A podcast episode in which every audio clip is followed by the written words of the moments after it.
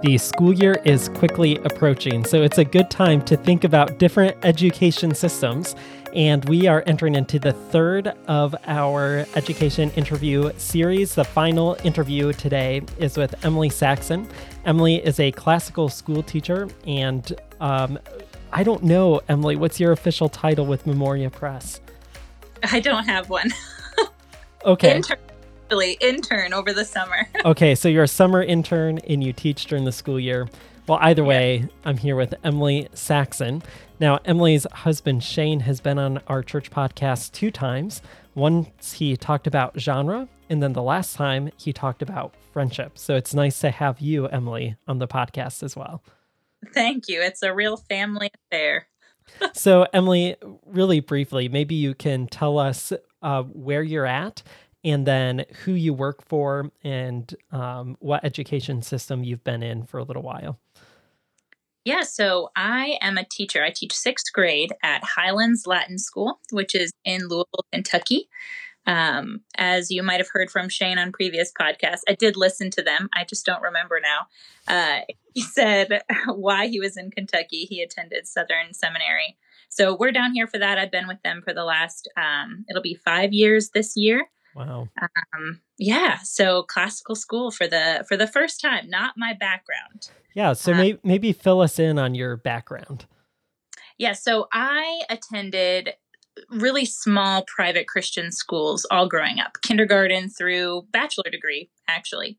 Um, a couple of different ones, but I had the privilege to do that. My parents really sacrificed a lot for my sisters and I to be able to have that education. And I knew that um, all growing up. But I was just a small Christian schoolgirl, kind of in that bubble that maybe we can talk about a little bit later. But I uh, took away a lot from those schools. I felt like I was prepared well for college, but then again, I was a pretty good student. And so that wasn't really a, a big question uh, mm-hmm. to my parents or myself but there were some really obvious things that I took away from that really helped me and are helping me to be a better teacher today. Um, I took away a huge love for certain subjects, uh, things like history. I majored in history, and so that was something that some teachers really instilled in me. Um, but more than that, uh, probably my favorite thing about growing up in that culture um, small Christian school culture, my teachers just caused me to be really passionate about wanting to teach. And mm-hmm. so I just always assumed that that's what I was going to do. I had wanted to be a teacher for years.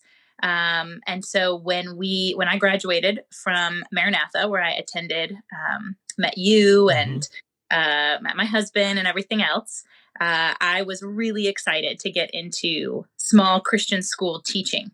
Mm. And I did for a year um, in Louisville, and that was really exciting. Um, but my first and foremost love when I came to Louisville was wanting to work for Highlands Latin School. Uh, and when they called me halfway through my first year of teaching, I was so excited to get the opportunity to teach with them. And so a lot has had to change in my philosophy of education uh, uh. in order to in order to work there. And it's been a really great learning curve for me. Yes. Now, when you were at Maranatha, what was your major? I was a social studies education major. Okay, social studies education. And mm-hmm. um, what subjects are you teaching now? So, as a sixth grade teacher, I teach in a self contained classroom. So, I'm teaching all of the subjects. Okay. Um, Latin, all the way through the maths, the sciences, the studies, everything else. Okay. Well, I want to ask you what classical education is.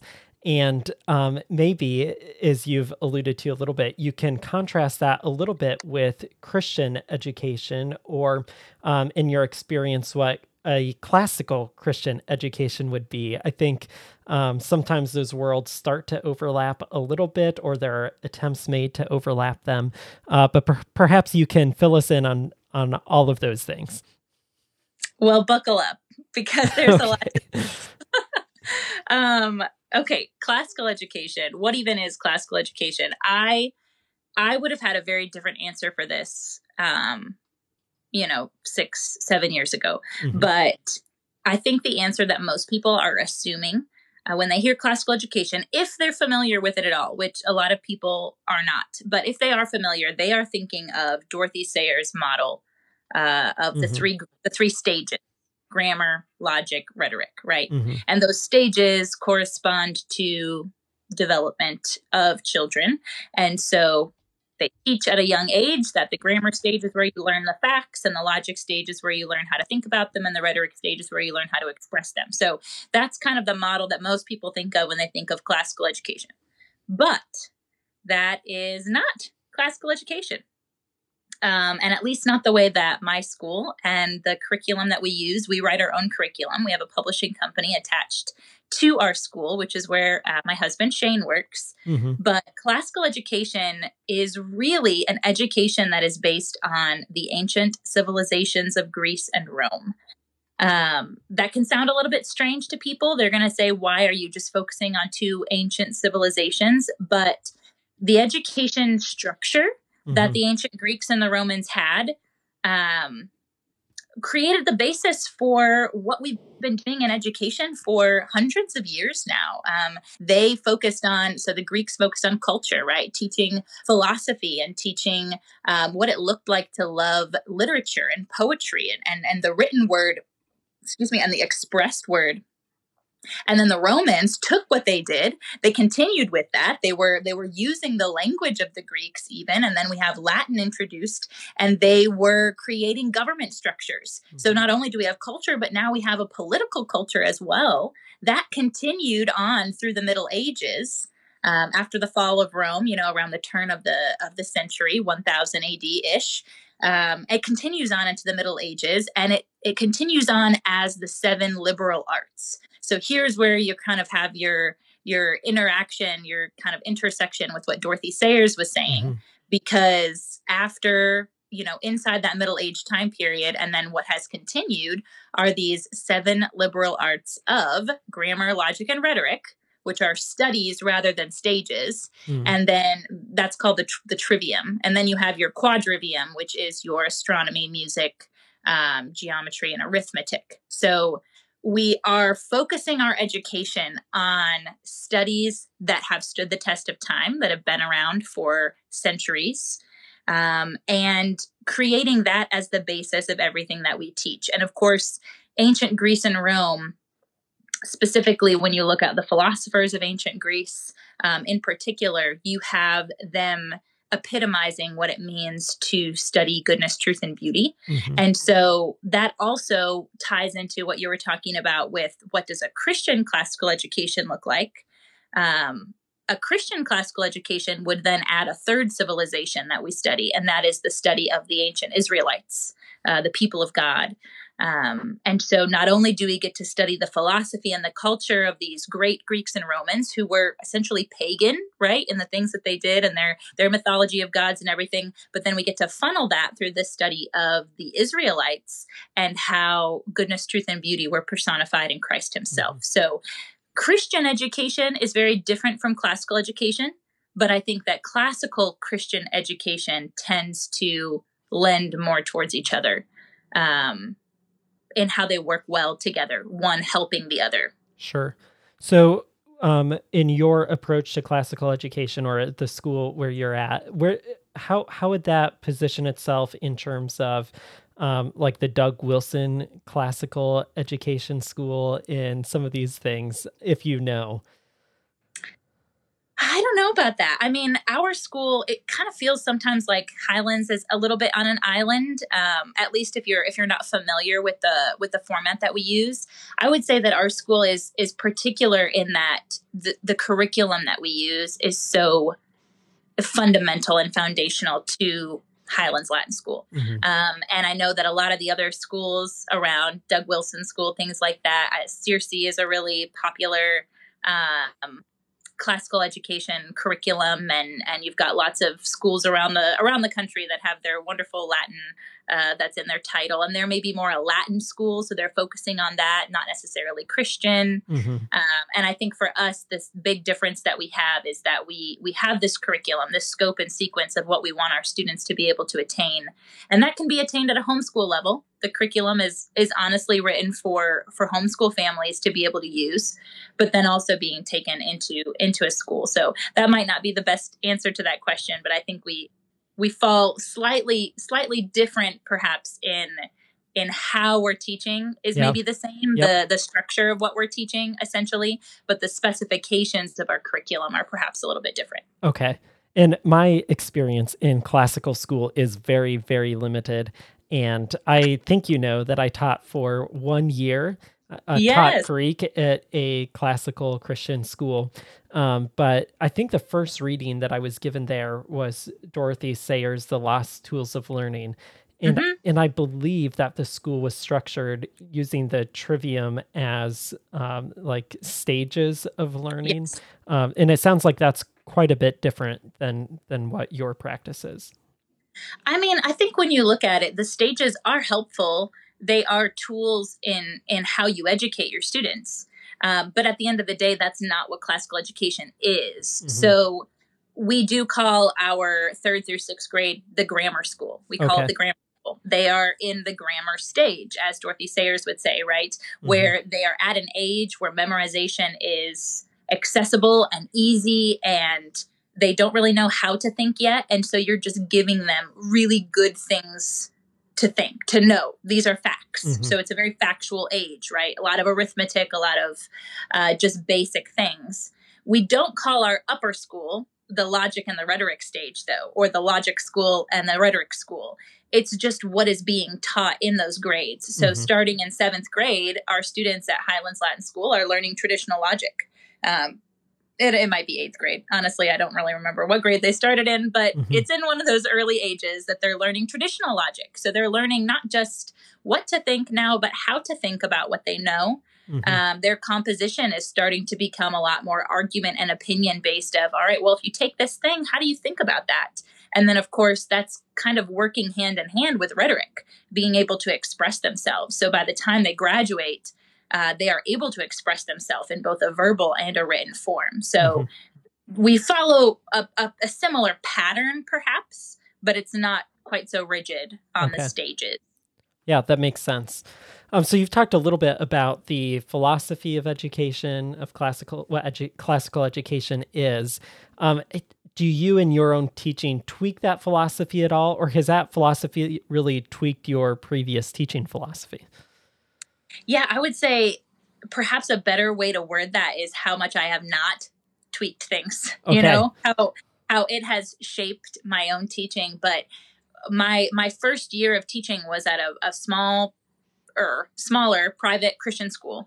And I was told, you know, you need to have a technological piece to your lesson every week and you need mm-hmm. to uh, have this part and you need to make these modifications and here's a student with these issues that you need to be able to figure out. And there were so many extra things i had to do and the school did not have a good scope and sequence for what they were doing. They didn't have a good curriculum plan as to where they were headed. And i was left with so many questions of well i you've given me the textbook but I don't really know what you want me to teach these kids. Mm-hmm. Um, and you don't seem to care the way in which I teach it. And I tend to be a very gregarious teacher. And so people can, I, I can maybe fake it a lot when you walk mm-hmm. in my classroom, like, oh, I look like I know what I'm doing. But inside I'm wondering, is this, is this exactly how you want me to do it? Yep. And when I when I got accepted to come and teach at Highlands Latin School, I was amazed at how little they wanted me to do they handed me a massive curriculum. Mm-hmm. But then they said, We've got this. We figured it out for you. We have mm-hmm. lesson plans for you. We have exactly what we want you to teach, the order we want you to teach it. You just need to go in here and now be the one who knows the things and help the students to know the things. Mm-hmm. Uh, you don't have to add all these extra things to your schedule, to your day, to your lessons. You are the one that we are entrusting. And so get to know this curriculum and then just share it with your students. And I was given a lot more freedom in that. Um, and so when my students come into my classroom now, instead of me trying to come up with activities to keep them entertained, I have an excellent body of content for them to mm-hmm. know. And I just now have to translate that to them. And so every year I'm tweaking my own understanding, yep. right? And so I'm learning and growing and becoming a better teacher because I'm able to communicate uh, mm-hmm. our curriculum better. Yeah. So, what were some of the biggest adjustments you had to make in teaching with that curriculum? Whether that's learning a, an, a language that you're teaching or something else. I definitely had to learn a language. So Latin, uh, I had zero experience with, and okay. now I am teaching not not a high form of Latin, advanced in any way, but I'm teaching one of the one of the last grammar books to them, okay. and so it's it's more advanced grammar than than beginning Latin.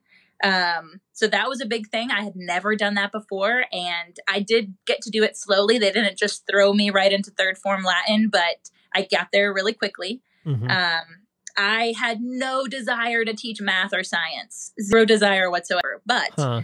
I got hired to teach a self contained classroom. So I was required to teach math and grammar and composition and, and all of these subjects that I was very uneasy about. Mm-hmm. Um, it took a while to figure out how to do that well. I remember my first year, and I've even talked about my principal uh, this year helping me with it again, but learning how to transition I mean, when you're teaching older grades, the bell rings and your transition is they all file out of your classroom and then the new new group comes in.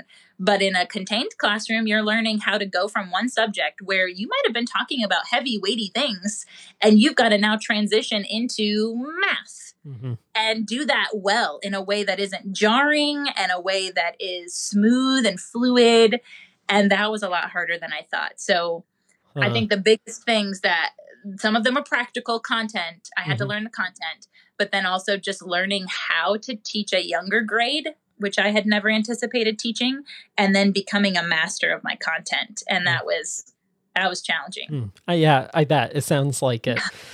um, academically speaking, what are some of the benefits to classical education? Or that uh, or what are the benefits that classical education brings to the table? what aren't the benefits? Am I right? uh, academically speaking, classical students, so students who have a classical education, at least at Highlands Latin School, I have very little experience at other classical schools. So I'm, i can only go off of the incredible model that the mm-hmm. school that I work for uses. But academically speaking, our students are incredible students. Like, just from a really young age, the things that they know, their the body of content that they know is really astounding. Um, I teach sixth grade, and so every year our 11 and 12 year olds recite the poem Horatius at the Bridge. And the poem in full is 70 stanzas, which, mm. if one is reciting it at a normal speed, will take approximately 17 minutes to recite. Wow. Okay, that's an 11 and 12 year old. And though they have the choice to do that or 24 stanzas, which would take about, you know, seven or eight minutes to recite, it's still a huge thing for a student to do. And it's mm-hmm. like this this goal that we pump up in their head. This is an exciting opportunity. Well, then you have students who are learning Greek and Latin. And then you have you, you, look at our seniors that are graduating composing their speech, that their end of the year kind of culmination is them giving a speech that's written in Latin. Mm-hmm. Uh, and it's it's not just about the Latin. They're learning how to work really, really hard. They're learning that excellence is a standard that can be met and should always be strived for. Um, they're learning that virtue is absolutely paramount to the human experience. Uh, and that is goodness, truth, and beauty being mm-hmm. three of the the like the three important virtues, right? That is pervasive in our curriculum. It doesn't matter what subject we're teaching. We're teaching goodness, truth, and beauty. And so academically speaking, when our students graduate from Highlands Latin School, we have created a whole person, a whole being that is not just academically trained, but is also somebody who is trained to look for and search for virtue in mm-hmm. what they're what they're doing and how they're living and to search for vice and how to counteract that um, and then of course at a christian classical school you're you're teaching where all that is found right mm-hmm. that is all found in christ and so that's being that's training them in as being not only just a good citizen and a good person but a good a good follower of Christ. So you are classical school classical education just gives students so many tools that they need uh, to go on and do other things. And academically it can kind of seem closed-minded maybe to some. They're never going to learn they don't, don't need to know latin so i'm not going to send them to a latin school. But the things that they are taking away with them the perseverance the effort the the actual talents that they are taking away uh, that aren't just a report card but mm-hmm. are so much more i think are really what make classical education such an important thing yeah so, so then what would be some of the potential weaknesses of a classical education model? Well, I think the biggest things that people are going to say, I could probably boil it down to three things that okay. I hear people talk about that are like, oh, well, you don't have that. Uh, one is technology.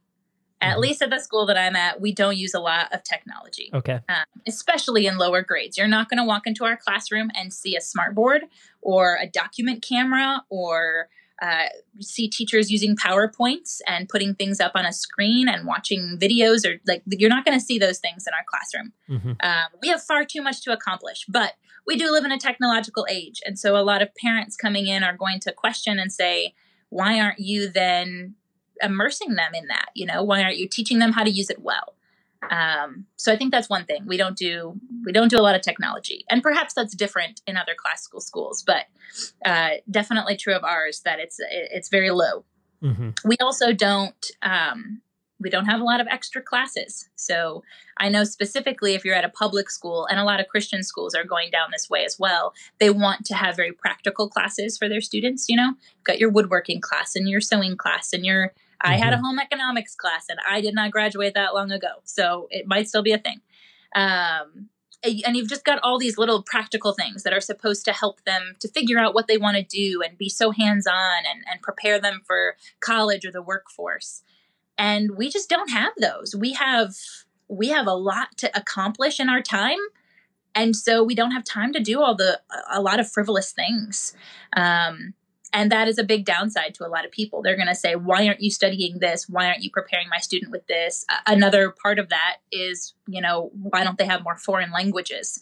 We mm-hmm. teach them Latin, we teach them Greek, but why aren't they getting Spanish? They can't speak Latin or Greek, yep. uh, you know, all those other things. So that's another a drawback that a lot of people have.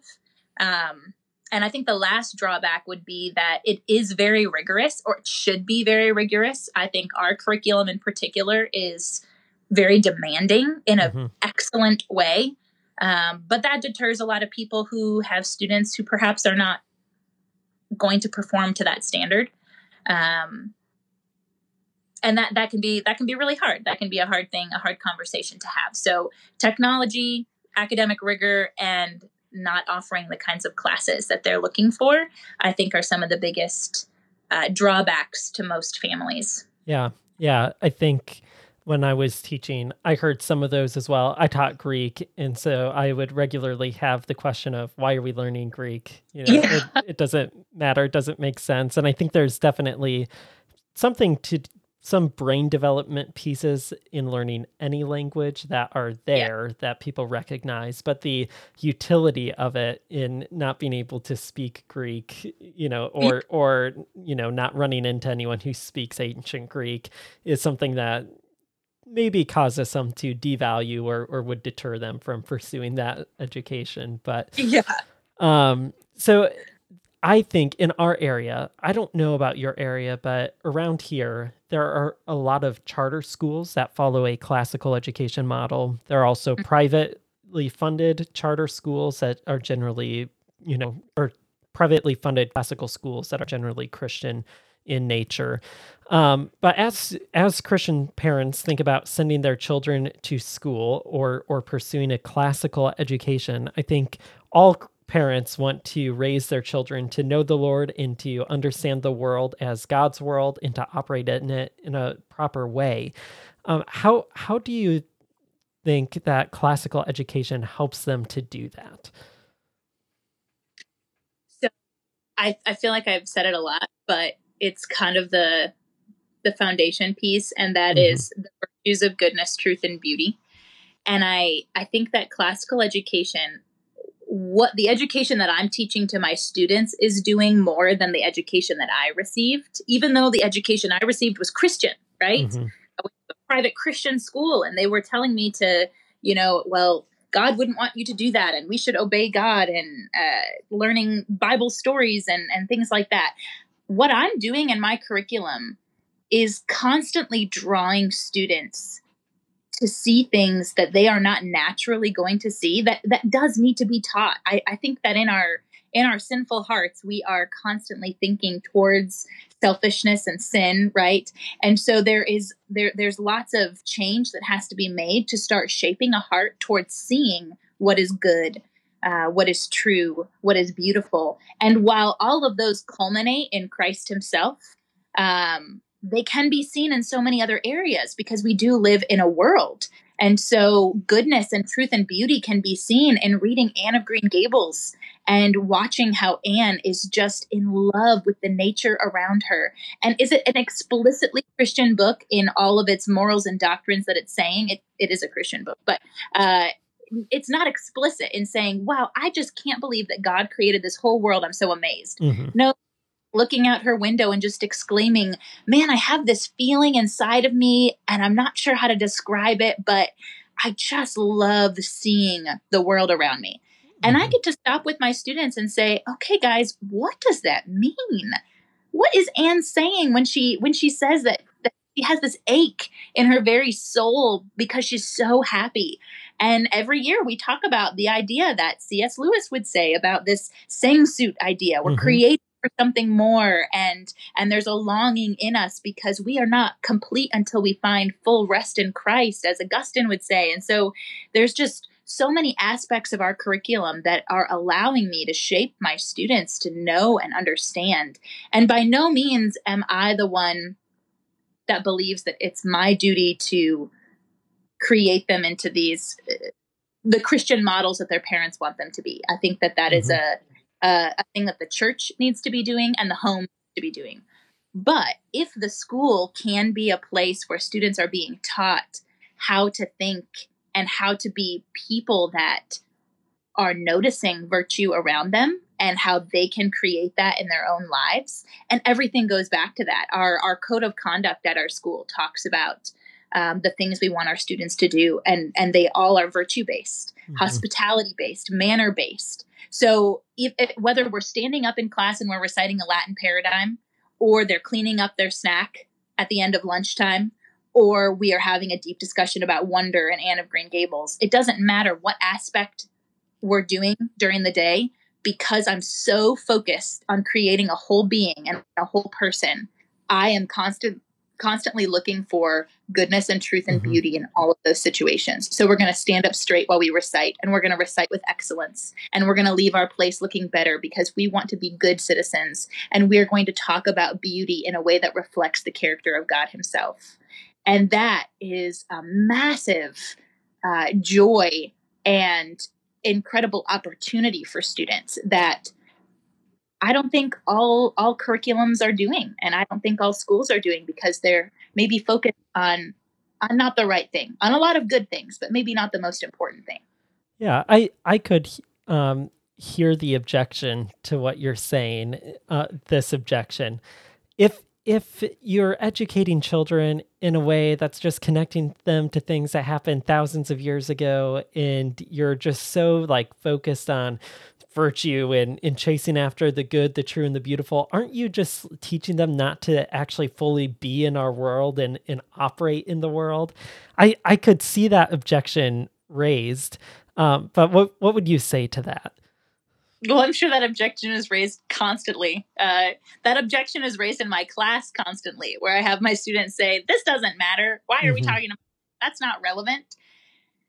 I think the first thing I would say is that we have a culture today that is constantly trying to reinvent things. We're constantly trying to make things new. And while that's not a bad thing to to be present and to enjoy the things that this world has to offer today, all of the new technology and the new advances and the new books and the new, you know, all the things. Mm-hmm. It is not it is wonderful to have those be a part of your life. But the same things that we're focusing on, the reason why we're still teaching that way, the reason why we are still trying to focus on goodness and truth and beauty and and and talk about it through the lens of maybe things that happened hundreds of years ago is because all of those things are still true today. They're not mm-hmm. they haven't gone away. Am I reading an Anne of Green Gables book that was published in 1900? Yes, I am.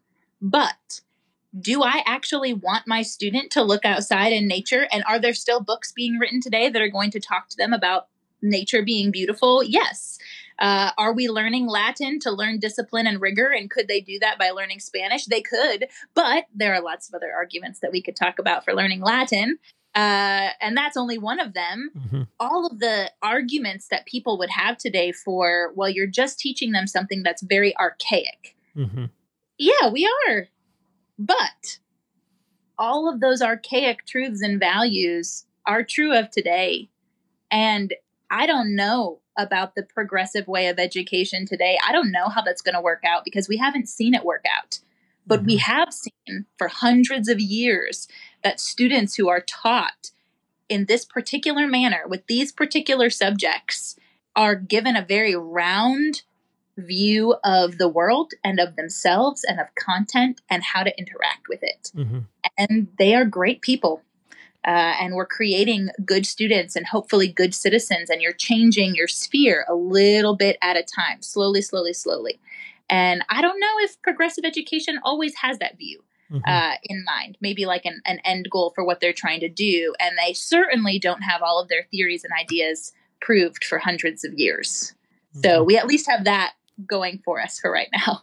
Yeah, I think one of the things I appreciated uh, about the ed- classical education world that I was in for just a little bit is that even though on the surface it might seem like everything is about being archaic, um, it it actually I think is helping students live more fully in the the world now and they might not be up to date on you know the technology or something like that in certain areas but it, it seems like that pursuit of the good the and the beautiful that they're being directed on is something that's going to enable them to live more fully in life right now yeah because there's a difference right between living fully and being up to date mm-hmm.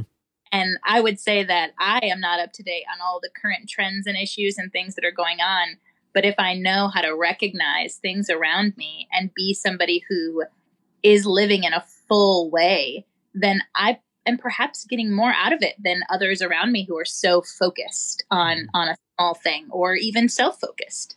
Yeah, absolutely. Now, in our interview series, I've talked with a teacher in the public school system, a homeschool teacher, and then now you in the classical realm. And um, I think we all know that families in churches make different choices in education. They operate in different ways for different reasons. And some parents will even do different systems for their different children. You know, it's not that all of their kids will participate in the same education system.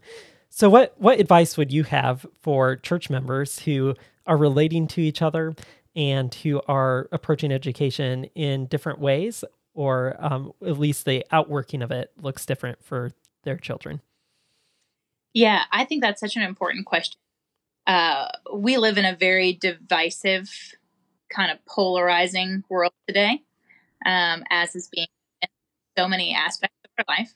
And education is one of those. You know, education is one of those things where parents will make a decision and all of a sudden, you know, 50 people are jumping on them for this decision that they made. Mm-hmm. And I think that first and foremost, my encouragement to parents, even parents that are at our school and are are sitting in front of me crying, wondering, do I keep my student here? What do I do? I feel like they're failing. I'm not sure what to do. Is always you ought to know your child best. You know your child best. You know what is possible for them, what they're capable of, what your family is capable of. Um, thankfully, I have been in Minneapolis, so I do know that there are so many good options around them. Uh, mm-hmm. I happen to know that public school teacher and know that she's incredible. Uh, and I wish that I could send my kids to be mm-hmm. in her fourth grade class because it would be amazing. And I know there's amazing classical schools in the area, and there are so many parents who are homeschooling their children, and there's just lots of options available. So, of course, that conversation is maybe different if there aren't a lot of options available, and you have to give a lot of extra grace when you know there's a terrible public school system or there's no classical school in the area so that's not even an option mm-hmm. uh, at that point you know but when it is when you do have all of those options present to trust that parents are making the best decision for their kid uh, and so if you're a parent who is thinking through what you need to do with your children you know how to make the best decision for them. And you have to take into account so many things. So be encouraged in that.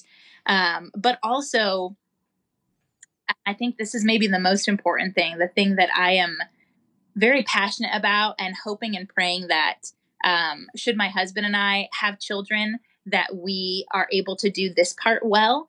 And that mm-hmm. that education begins and ends in the home. Mm-hmm. It does not begin and end in the school. And so, regardless of what thing you have chosen for your family and for your particular student, and it might be different for different children and it might be different year to year.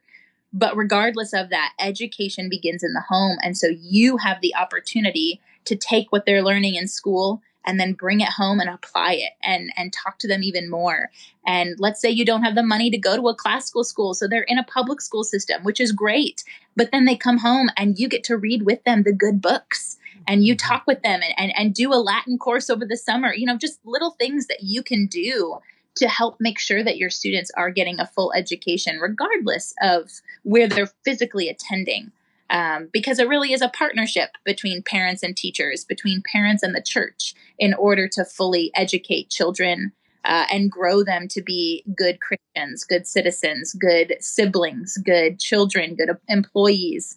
It's a it's a massive partnership, and no one school is going to do that fully for them. No homeschooling is going to do that full. You know, it, it's it's all in tandem working together. So mm-hmm. just encouraging parents that you're not making a mistake if you choose something different for your child um, because you know it's best for them but also take what you can and make sure that home is the place where they are educating and and learning from maybe the most um, because you have such great power with them in the years that they're with you yeah that's good that's good yeah i was talking with somebody recently who whose children go to public school but over the summers they have a list of, of some of the great books and they have a different list for each of the kids. And if they read through the whole thing then they have a big thing that they'll do to celebrate. And it's it's grabbing yeah. onto that education all all year round. Um, but Amily i appreciate you sharing with us about classical education. This has been informative and helpful. So thank you for taking the time to talk with us. You're so welcome This brings us to the conclusion of our education interview series, but it doesn't bring us to our conclusion about thinking about education in the church and in our lives. And we want to, as a church, be involved in the education system in our town. And so we are working on a backpack stuffing event we will have more details for the members of Resurrection Church as we seek to provide backpacks and resources to children at schools in our area. You can learn more about Resurrection Church at www.resurrectionmn.org.